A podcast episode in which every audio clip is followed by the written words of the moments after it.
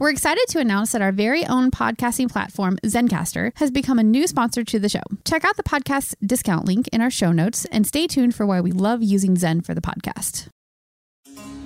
You're listening to the Archaeology Podcast Network. You're listening to the Rock Art Podcast with Dr. Alan Garfinkel, a podcast about all things rock art. Send us your suggestions.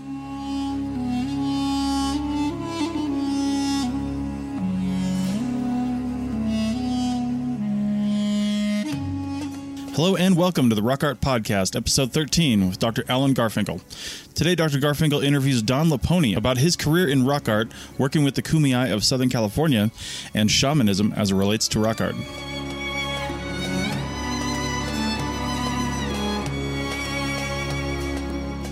Hello, out there in uh, archaeology podcast land. This is Dr. Alan Garfinkel. I'm the president and founder of the California Rock Art Foundation. And what we do is we identify, evaluate, manage, and conserve rock art both in Alta California and in Baja California.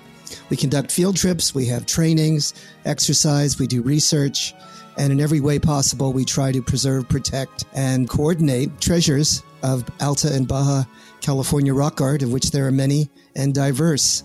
We also work closely with Native Americans and uh, partner with them to recognize and protect sacred sites. So, for more info about the fabulous California Rock Art Foundation, you can go to carockart.org. Also, I'm, I'm open to give me a call, 805 312 2261. We would uh, welcome sponsorship or underwriting, uh, helping us to defray the costs of our podcasts, and also membership in California Rock Art Foundation. And of course, donations since we are a 501c3 nonprofit scientific and educational corporation. God bless everyone out there in podcast land. Hello, out there in archaeology podcast land. This is uh, your host, Dr. Alan Garfinkel. Our numbers are growing. I just heard that we get about 100 downloads for each episode, and almost a thousand people have downloaded the show to date. This is the 13th episode of the Rock Art Podcast, and we're blessed and honored to have Don Liponi as our guest rock art scholar today. I want to let you all know that if you're liking these episodes, please tell me and tell our web host from the Archaeology Podcast Network. And certainly, we're interested in getting your feedback. If there's anyone who would care to be interviewed, I'm booking about a month in advance. If there's anyone who would care to help us sponsor and underwrite the costs of this, my contact information is my email is avram, that's A V R A M 1952 at yahoo.com, or you can contact me by phone at 805 312 2261. And of course, you can go on the California Rock Art Foundation website at carockart.org. And without a further ado, I'd like to introduce Don Liponi. Don, how are you today? Fine, Alan. Thanks for inviting me. Don is a, a wonderful guest scholar, rock art scholar.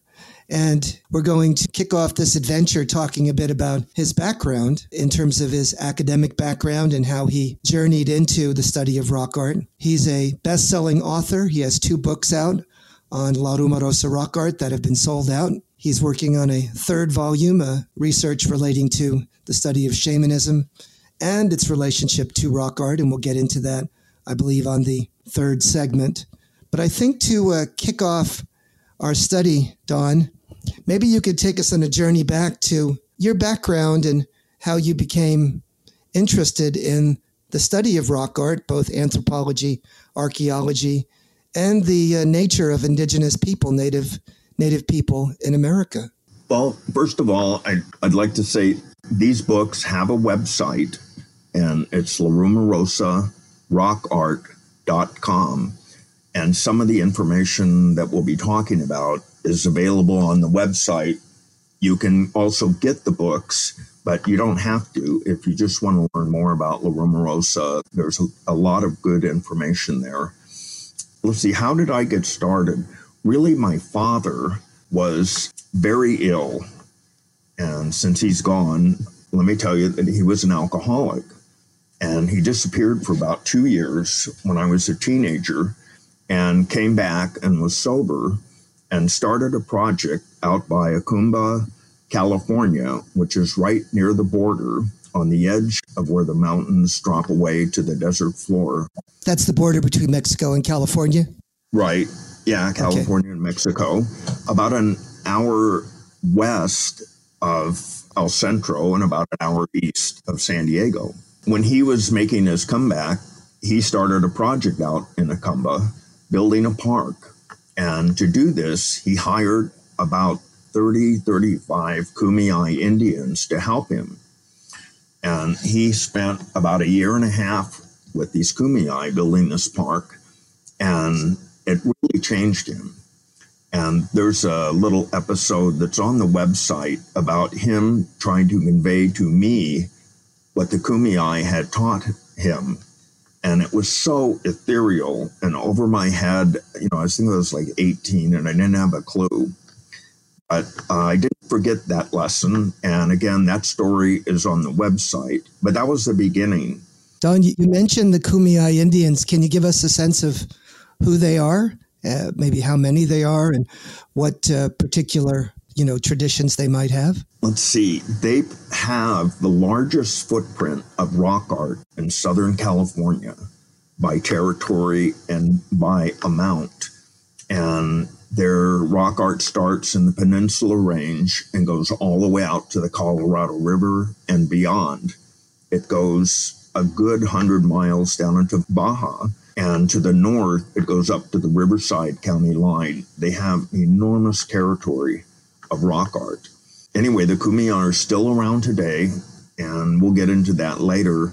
But there are about 20 reservations, and many of their prehistoric holdings are in the hands of the BLM and other government agencies. So, continuing your story, your dad had a project and he hired quite a number of Kumeyaay Native Americans, Indians, for that mm-hmm. project. Mm-hmm. And I guess he tried to impress upon you the nature of their religious tradition and worldview.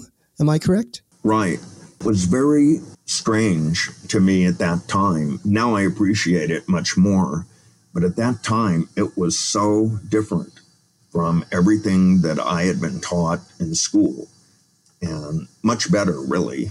And so, where did you go from there in terms of uh, your own personal or professional development? How did you mature and where did you go academically and by way of a career? Well, I'm not sure that I matured, but I got for okay. about 20 or 30 years, making a career uh, as a chemist and then became a hospital pharmacist and then went on to do research.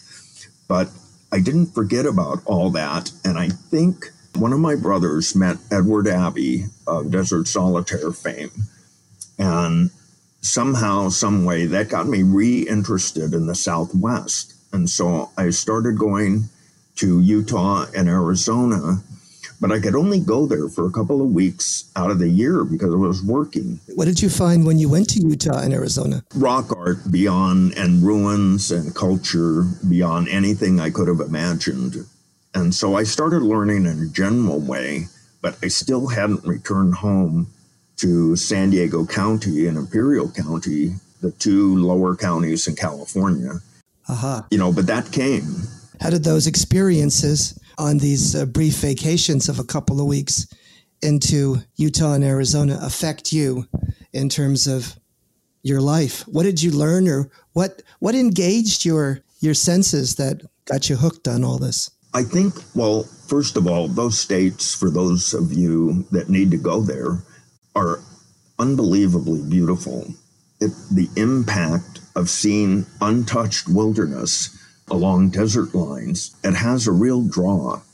And there's a field of archaeology or a field of thought in archaeology called post processualism or postmodernism. They're not equivalent. But one of the tenets of postmodernism that I agree with is the fact that people are searching for truth, but all they get is fakery. And the truth of the desert and the desert people is what really grabbed me. It's like finding, you know, something to nourish your soul. And it really left me thirsty uh, to go back again and again. But I could only go for brief periods of time. So I think you're saying, Don, that that you really had a bit of a spiritual revelation there in the desert, and the desert touched your soul, and you really felt that this was, uh, you know, filling you with something that you had never experienced before. Yes. Am I correct? Yeah. Yeah. Because when you s- sit and look at a pictograph or a petroglyph or a geoglyph, you're looking at something that was painted or carved hundreds or thousands of years ago. And it's it just astounds me that you can sit there and look at it and hundreds of years ago or a millennium ago, an Indian sat there painting this. It is remarkable. It's kind of a, a freeze frame, isn't it? It's sort of a, a touchstone in time where you can connect back to another individual, another people across the the ages and kind of envision what they were thinking and what they were seeing and what they were feeling. You're in the same place, the same place on the landscape. And it really does, to me, it's just phenomenal. It just is a, I don't know if you call it a transforming experience, but I do, as you find it to be very spiritual and, and very just filling. It fills your soul, as I would say. It sings your spirit. Yeah. One idea that might help to convey this, I give this anecdote when I give talks on La Rumorosa, is imagine yourself. You walk outside in the dark and there's a magic helicopter there. And the helicopter takes you out to the desert, to the middle of the desert. But there's one catch the helicopter is also a time machine. It takes you back a couple thousand years and drops you off in the desert. You have no clothes, nothing to eat, and you know you have to deal with the elements. And just imagine what that life would be like. You don't have iPods, a computer, you don't even have any shoes or uh, clothes or food, and you're just on your own. And these people thrived, the Kumeyaay thrived for about 10,000 years in San Diego before we showed up. They must have been onto something, and they didn't destroy the planet doing it. So when you began to emerge from your visits, what happened next in your life to sort of lead you down your current path? Where did you go? And when did you sort of begin to transition from perhaps your professional life into your life with rock art? Well, you know, I became desperate because, like I was saying, I could not go to Utah and Arizona but for brief bursts of time. And then it was just insane trying to get everywhere that I had read about that I wanted to go. And so, out of desperation, I remembered where my father took me and thought, you know, maybe there's rock art around here that I could see. And through uh, talking to some friends, I began to compile rock art information. And, you know, I started spending a lot more time in the local deserts to see things that I wanted to see. And it was really just as satisfying. And one thing that we might get into, kind of getting ahead of the story, is I realized that there was almost a total vacuum in terms of rock art inventory, location information, good photography, and someone to tell the Kumeyaay story. So that's how I came back and kind of came home. And then once I retired, I had a lot more time on my hands uh, to do these things. At what age did you retire, and how many years have you been sort of in this particular realm of, let's say, rock art research, publishing, and your continuing scientific studies?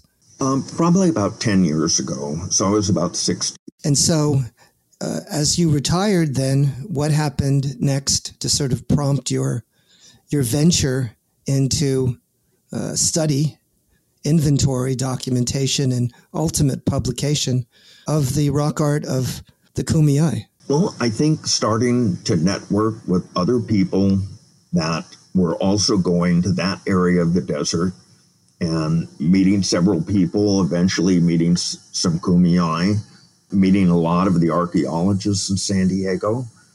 And still, it occurred to me uh, early on, I just wanted to see the rock art and take nice pictures of it. I see. It got out of control. became became a grand obsession, did it not? Yeah, and I mean the the first book, which, like you said, it sold out. That took about seven years of Okay. work. To create seven years to create. Is that correct? Yeah, because I wasn't sure how to write or what to write, and I wanted it to be respectful. And also, we had discovered at that time maybe about 200 panels of La Rumorosa rock art, both here and in Baja. So we had material. I see. The first segment is almost over, so I think this is potentially a good a good place to stop for a moment to take a breather, and then in the next segment, maybe we can begin to discuss uh, how you assembled the data for the first book. All right, see you on the flip flop, gang. Chris Webster here for the Archaeology Podcast Network. We strive for high quality interviews and content so you can find information on any topic in archaeology from around the world. One way we do that is by recording interviews with our hosts and guests located in many parts of the world all at once. We do that through the use of Zencastr. That's Z E N C A S T R. Zencastr allows us to record high quality audio with no stress on the guest. Just send them a link to click on, and that's it. Zencastr does the rest. They even do automatic transcriptions. Check out the link in the show notes for 30% off your first three months or go to zencastr.com and use the code ROCKART. Looking to expand your knowledge of x rays and imaging in the archaeology field? Then check out An Introduction to Paleoradiography, a short online course offering professional training for archaeologists and affiliated disciplines. Created by archaeologist, radiographer, and lecturer James Elliott, the content of this course is based upon his research and teaching experience in higher education. It is approved by the Chartered Institute for Archaeologists as four hours of training. That's in the UK, for those of you that don't know. So don't miss out on this exciting opportunity for professional and personal development. For more information on pricing and course structure, visit paleoimaging.com. That's P A L E O imaging.com. And look for the link in the show notes to this episode. Well, welcome back to the second uh, segment. We're in episode 13. I'm your host, Dr. Alan Garfinkel, president and founder of the California Rock Art Foundation. And we have as our illustrious guest Don Liponi, noted author, best-selling author, and uh, rock art researcher. And we'd like to uh, pick things up as we uh, finished up in the first segment a little bit more now with the um, beginning of his passion for the study of what's called La Rumorosa rock art. And I think before we get too much into that, why don't you uh, give us a bit of a definition and maybe a word picture of what this La Rumorosa rock art is all about and why it might have hooked your fancy? Well, like we were talking about, I was going to Utah and Arizona on vacations, and the quality of the, the rock art, I would say maybe the, the best place I ever went was the Petrified Forest area for just really high quality Native American rock art. And what does that mean when you say high quality? What is it about the execution? And are these rock drawings or rock paintings? Well, in that area, it's almost all petroglyphs. Okay. In many other areas, uh, pictographs, which I kind of like more uh, Okay. because it has color. Right. And it's obviously you can do a lot more with paint than you can with the rock chisel. Sure. So when you look at the La Rumorosa rock art amongst the Kumeyaay, is it mostly petroglyphs or is it mostly paintings? It's almost exclusively paintings, pictographs. Okay. And some of the panels are, say, like at La Rumorosa in Baja, which is the mm-hmm. mother site just on the other Yeah. side of the border. Mm-hmm. A, a couple of miles from where my dad was working. And other panels in California stand up to any art in the Southwest.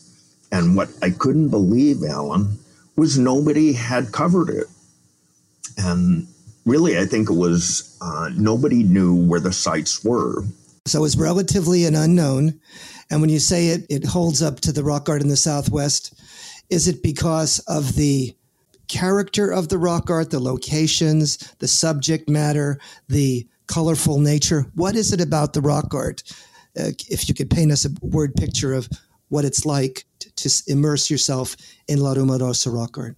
Well, one of the things that really grabbed me, uh, apart from the quality of the artwork, was that they put most of it in caves, which makes it really atmospheric to be in a dark cave and you see these amazing paintings on granite.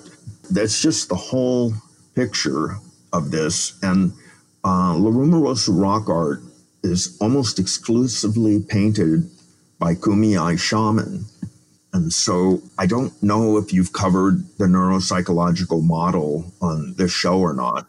No, no. In fact, this is really the first deep dive we're making into the study of shamanism. I know that's surprising, but this is the 13th episode, and we haven't even really touched at all on shamanism or the neuropsychological model. So it's wide open for your discussion, Don. You can uh, try to try to brief us. Thank you. Yeah, briefly, the hallmark of shamanism is altered states of consciousness. Of course, we latch on to the ones that were induced by drugs. And for the Kumeyaay, they had Datura, a Jimson weed relative, and Indian tobacco. Those were their main two drugs, although peyote made a resurgence in other areas of Southern California. But basically, this is a simple story. A shaman looking for spiritual knowledge to help his tribe or his group goes to a remote spot and for La Rumorosa, that's usually a cave or a mountaintop, someplace and cultural landscapes are uh, is an entity that's making a lot of notoriety right now, putting the whole landscape together. But anyway, the shaman goes to a cave. He enters a trance or altered states of consciousness, and therein he meets spirit helpers who give him spiritual knowledge in order to help his group. When the shaman will usually spend one night, maybe four nights in a cave in altered states of consciousness, gathering knowledge. And when he comes out of that experience, in order to validate that trance, he paints. And so he will paint either geometric forms, but the often called abstract forms, but they may not have been abstract to him. They may have meant, they obviously, they meant something to him. Or he would paint anthropomorphs, sunbursts, spirit helpers, which would be any kind of animal, um, that type of thing. And so these paintings, of what colors are they? Well, in La Rumorosa, red is the most dominant color, but also black, white, yellow, and orange. There's no real true blue or green, but some black pigments age into blue, like at Indian Hill. There are some blue looking paintings, but it's actually black pigment. And so on the, on the rocks, you see this amazingly colorful array of geometrics and, and rarely human figures or animal figures as well. And I guess also there are um, enigmatic elements that uh, appear to be celestial, aren't there? Like stars or suns or moons and yes. things like that. Yeah. Yeah. Yeah. Who are these shamans? Who are they? What is their role in, in the Kumeyaay culture and, and what was their function? Their function was like shamans, their primary function was to cure people that were sick. But they also function in a number of other roles. But they were basically the spiritual person when the group needed some information, uh, high quality information. They went and did their trance thing and return with that information, uh, usually given to them by a spirit helper. So, are they religious leaders? Are they considered religious leaders in some ways? Yes, I would say so. And um, I wanted to bring up something that I think is Please. the most important thing that I might say in this episode. Is both Alan and I have read this book called Spirit Talkers, and it's about shaman, Indian shaman in this country it's about 50 years of experience, the writer, who is also a shaman himself, validating that the shaman could actually do exactly what they said they could do. We tend to think, well, they're silly Indians, they have this mythology, and we're the smart Western European American scientists, what do they know? And as it turns out, they know a lot. And after reading that book, which I highly recommend to anybody remotely interested in Indians' ability to solve problems and meet their spiritual destiny, and it will convince you that they are entirely real. I think what I want to convey is that there are religious functionaries in in many religions, and certainly in the Native American religion, mm-hmm. we, sometimes we call them mystics, sometimes we call them saints, yeah. sometimes we call them other right. things. But we're talking about individuals that understand or convey or connect between the world of the supernatural and the natural and sort of their intermediaries. And part of that is they're powerful people that can do things that we consider to be, you know, supernatural. How's that? Miraculous. That's it true. Could be, yeah, and it could be uh, healing. It could be telekinesis or bilocation, all these terminologies being in two places at once, predicting the future, somehow uh, understanding in advance of where the animals might be located so that they can hunt and slay them and eat. I could go on and on, but mm-hmm. these are the kinds of things we're talking about here. And although sometimes it's hard to, for someone of Western industrial background, yeah. to understand, the growing scientific evidence supports the validity of these concepts. Does it not, Don? Yes. I mean, if, if I can help the audience a little bit, last Sunday night on 60 Minutes, they had a segment on inducing trance with LSD or psilocybin or other hallucinogens. Datura would do something similar, or you know any other drug that would put you in an altered state of consciousness. Anyway, the point of that program was people who did this that were depressed, had anxiety, were dying of cancer, other challenges like that came away from the experience, which is essentially a shamanistic trance, saying it was the most meaningful experience in their lives. So if they can do that, imagine what somebody who is really centered around a spiritual viewpoint of the world could do with a trance. And, you know, we're looking at one little part of that, which is rock art. Exactly. Well, that's wonderful, Don. I think that helps uh, the people in uh, podcast land understand and appreciate some of the things we're saying. So, we're talking about the shamans. We're talking about how they act as inter- intermediaries and how they paint on the rocks. How does that relate to your research, let's say, for the first book, and how you then assembled over the course of seven years discoveries? And what did you discover in your journey of, of study, scientific investigation of La Rumorosa rock art? Well, I started just to take photographs and I wanted to see as much as I could find. And we built a network of maybe about 50 people, collaborators. And what we started out doing was walking the desert. And if we got a tip on something, we would follow it. But a lot of times we just looked ourselves. We had no information. And we would just take an area, and maybe 10 of us would comb that area, finding everything that we could find and sharing the information and going back and getting more. And over the course, you know, of a couple of years, now, say 10 years later, we have 2,250 loci of rock art that's a lot of rock art. And again, you know, it's uh, it's pretty amazing. Uh, really, when you think about it, it's like we salvaged or saved a heritage of you know a couple of thousand years. So, when you, how many uh, sites had you found when you published the first book? Do you remember? I think we were about halfway there. Okay. So when you published that first book, uh, tell us a bit about the journey of actually publishing a book and and what that was all about for you. We have a few minutes left in this segment. So let's let's maybe talk about the first book a little bit. Yeah, I mean, I thought there has to be a way to share this with people because again say five years ago when the book was kind of coming around there was no information on local rock art. Well very little. Uh, one book had been published by manfred Knaak called forgotten artist but other than that there was nothing that was available to the public.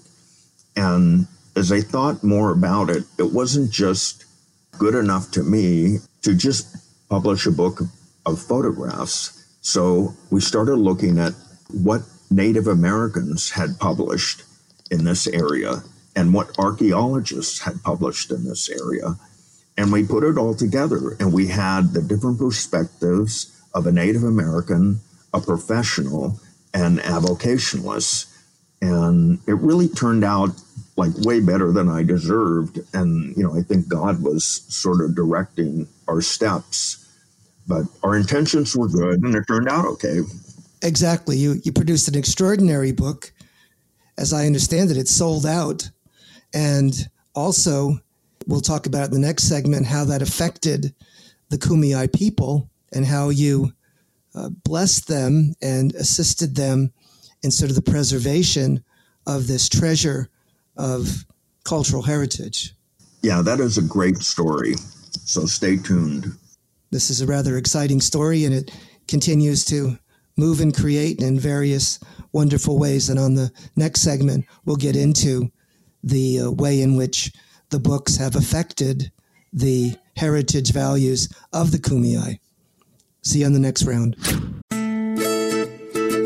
You may have heard my pitch for membership. It's a great idea and really helps out. However, you can also support us by picking up a fun t shirt, sticker, or something from a large selection of items from our TeePublic store. Head over to arcpodnet.com slash shop for a link. That's arcpodnet.com slash shop to pick up some fun swag and support the show.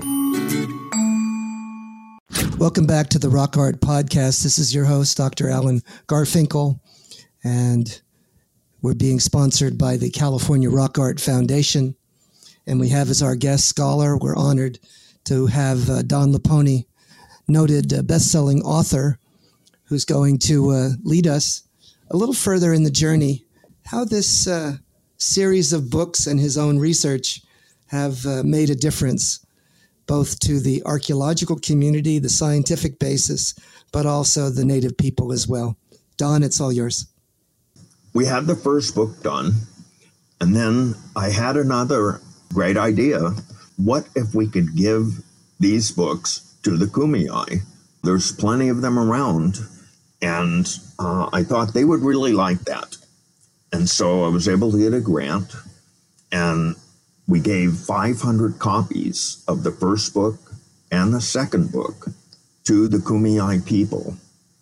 And I'm telling you, I never expected, I was nervous but I never expected what was going to happen after that. These people and their children and every high school Kumeyaay student got a book, and everybody else who wanted one got a book. And these people were so grateful and so proud that somebody had taken the time and made the effort to recover their culture. Just because they're Kumeyaay doesn't mean they can find this stuff. It's really hard to find. Some sites, I would make 10 trips to find the site before I could locate it. And they don't have that kind of time. They're struggling to make ends meet. So, anyway, it just became a great interaction. They invited me to be on their education council. We started a Kumeyaay internship for archaeology high school students to learn archaeology. If they can qualify, the Kumeyaay students get a scholarship to the University of California. But we have yet to produce one Kumeyaay scientist, and that's desperately needed for many reasons. But one reason pertinent to this program is the Kumeyaay need to explain to us, if they want to, but hopefully they would tell us what the rock art means to them and what they think it means in general terms. That might be asking too much. They like to be private about these things because they're spiritual things and they don't think a white audience would understand what it means to them. But in any case, things are heading in the right direction. Give us some examples of some of the contributions and some of the things that maybe the Kumeyaay have said or done, or what the, the general newspapers and other things have said about your book. I know you've had a lot of kudos and a lot of recognition, and I know that you've uh, basically sold out the first first uh, volume and probably almost sold out the second volume. What have you uh, heard and what have you sensed from both the scientific population, the general audience, and the native people themselves? Well, the professional community has really been on board with these books because honestly, they don't have any, there's no competition for them. This is the, the only two books on this subject. And again, this rock art is the most pervasive in Southern California and Western Arizona and into Baja. So the response, and remember, each book has about a dozen archaeologists contributing to it. And so everybody's been really great from that standpoint. What it has helped me because rock art is, to me, it's more meaningful if you can put it in context.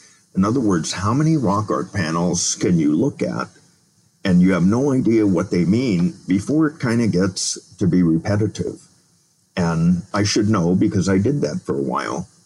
But now that I understand the spiritual aspects pertaining to rock art, we were able to take a group of Kumeyaay elders into Carrizo Gorge, which is a famous, huge village area in Anza Borrego Desert State Park.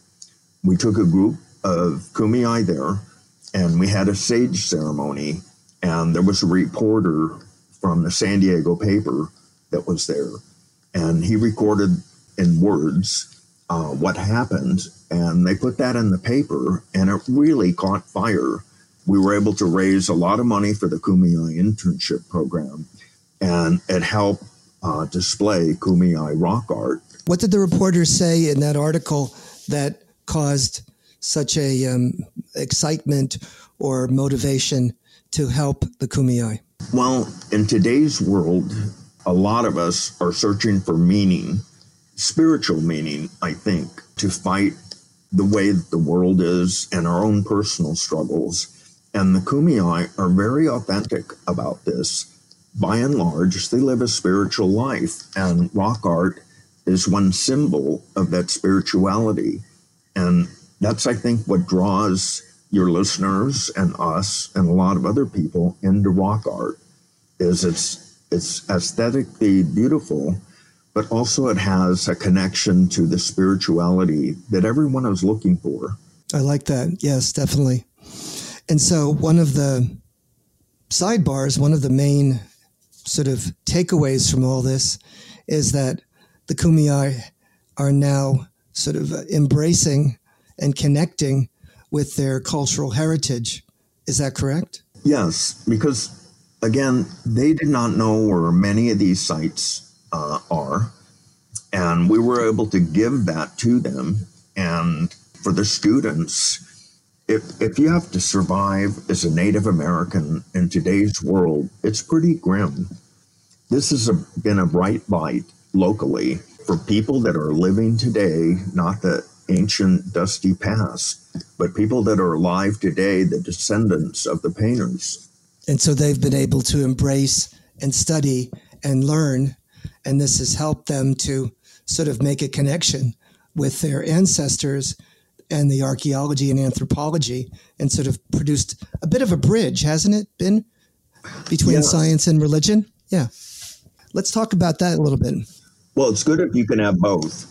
Yeah. Tell us about what you've discovered and what you're doing right now to scientifically relate to the study of shamanism and the nature of La Rumorosa Kumeyaay rock art? Because that's very exciting, isn't it?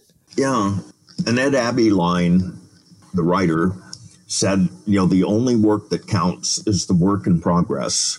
And, you know, by the way, there are copies of the second book left. If you decide that you want one, go to the book website, larumorosarockart.com, and you can see many of the things that we're talking about.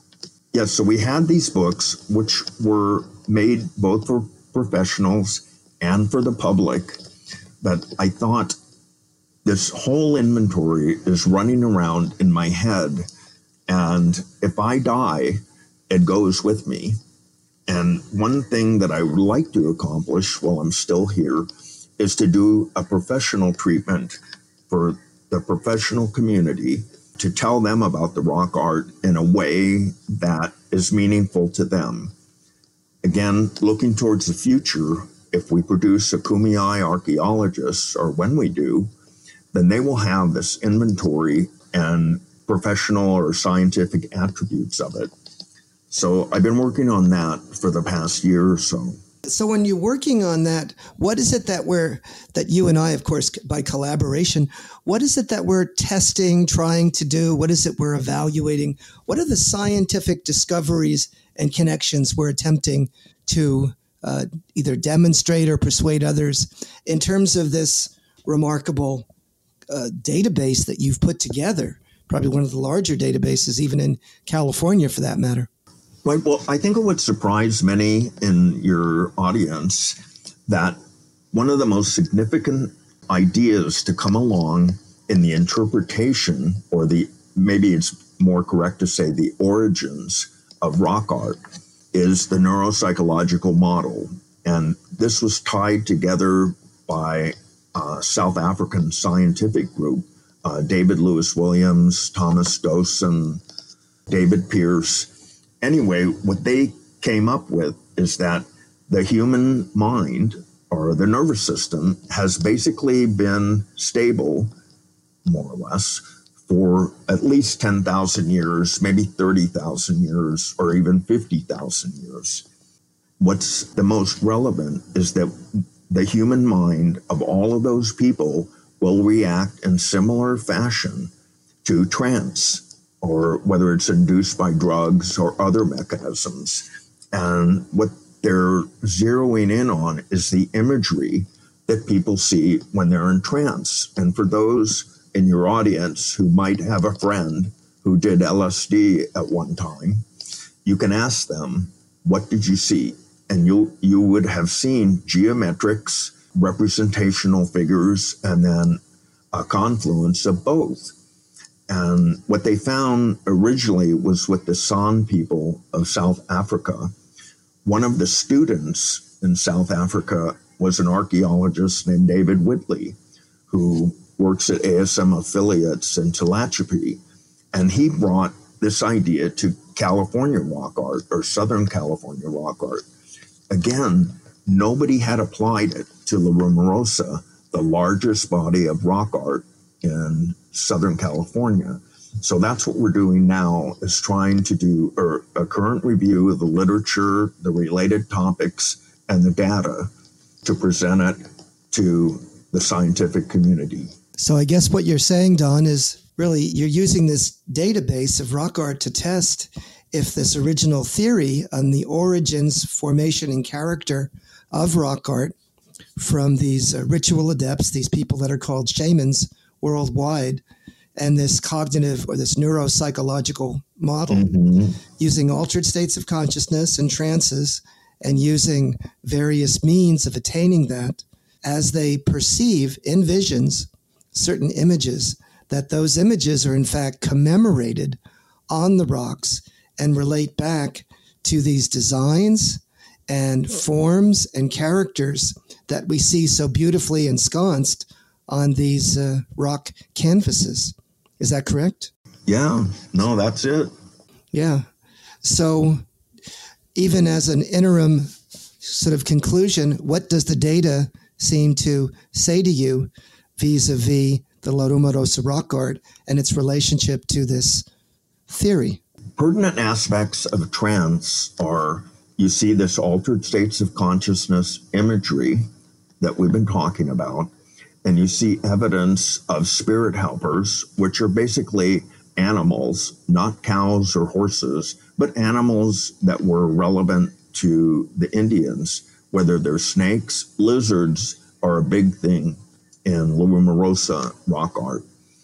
And then a class that we haven't talked about at all is prevalent in La and many other styles of California are therianthropes, which are part human, part animal. And you see a lot of those in trance in Southern California. You'll see therianthropes, spirit helpers, head embellishments inferring a shaman. You see dual beings, which is totally just left me stunned that you see these pairs of beings of some kind next to each other. I would say that the best anthropomorphic panel in all of the Southwest is in La Rumorosa, and it's in a cave, and it has two golden anthropomorphs. And it's a very famous panel. It's called um, Echo Rock or Wiki Whip. So these be- beautiful golden animal human figures are are twinned, are they? Well, what it looks like in many cases is you have one being that's fairly human, uh, mm-hmm. normal. The other being will either have a lizard tail, uh, bird feet, a bird head, wings, wow. will be part snake, part man, have additional limbs uh, a lot of things that are compatible with trance. And then we we don't have time to talk about this, but there are also metaphors of trance, mm-hmm. like death and dying, uh, right. bodily transformation, and some other ones. And you see a lot of that also in La Rumorosa. So I guess we've just scratched the surface, but we're running out of time. Sounds like Don, we may have to have you back just to discuss this model and talk about the relationship of La Rumorosa rock art to the shamanic platform. But but with that, is there one last comment you might make in terms of maybe communicating to the general public and telling them what your sort of dreams are and wishes would be for them vis-a-vis La Rumorosa rock art? I think the most important concept to me is yes, I really like rock art, uh, the artwork of it, but learning about the context and about the person that made the rock art and our own spiritual homecoming really ties life all together. And it became so much more meaningful to me when I started looking at things that way. And I'm sure many in your audience will find that attractive too. Sounds great. Well, Don, I'm sorry we've run out of time, but I'll have to ask you to come back again. And this has been a tremendous blessing and a very informative you know, journey that you've given us in this interview.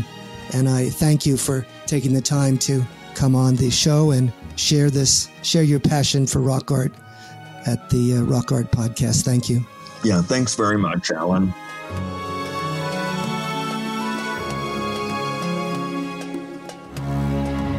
Thanks for listening to the Rock Art Podcast with Dr. Alan Garfinkel and Chris Webster.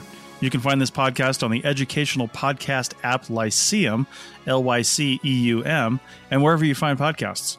Find show notes and contact information at www.arcpodnet.com forward slash rockart. Thanks for listening, and thanks for sharing this podcast with your family and friends.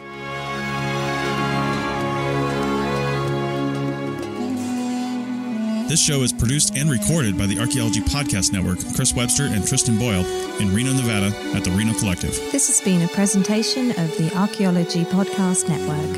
Visit us on the web for show notes and other podcasts at www.arcpodnet.com. Contact us at chris at archaeologypodcastnetwork.com. Thanks again for listening to this episode and for supporting the Archaeology Podcast Network. If you want these shows to keep going, consider becoming a member for just $7.99 US dollars a month. That's cheaper than a venti quad eggnog latte. Go to arcpodnet.com slash members for more info.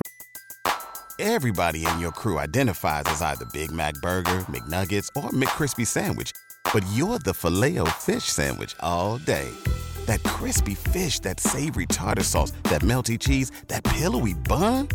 Yeah, you get it every time. And if you love the filet of fish, right now you can catch two of the classics you love for just $6. Limited time only. Price and participation may vary. Cannot be combined with any other offer. Single item at regular price. Ba da ba ba ba. Oh.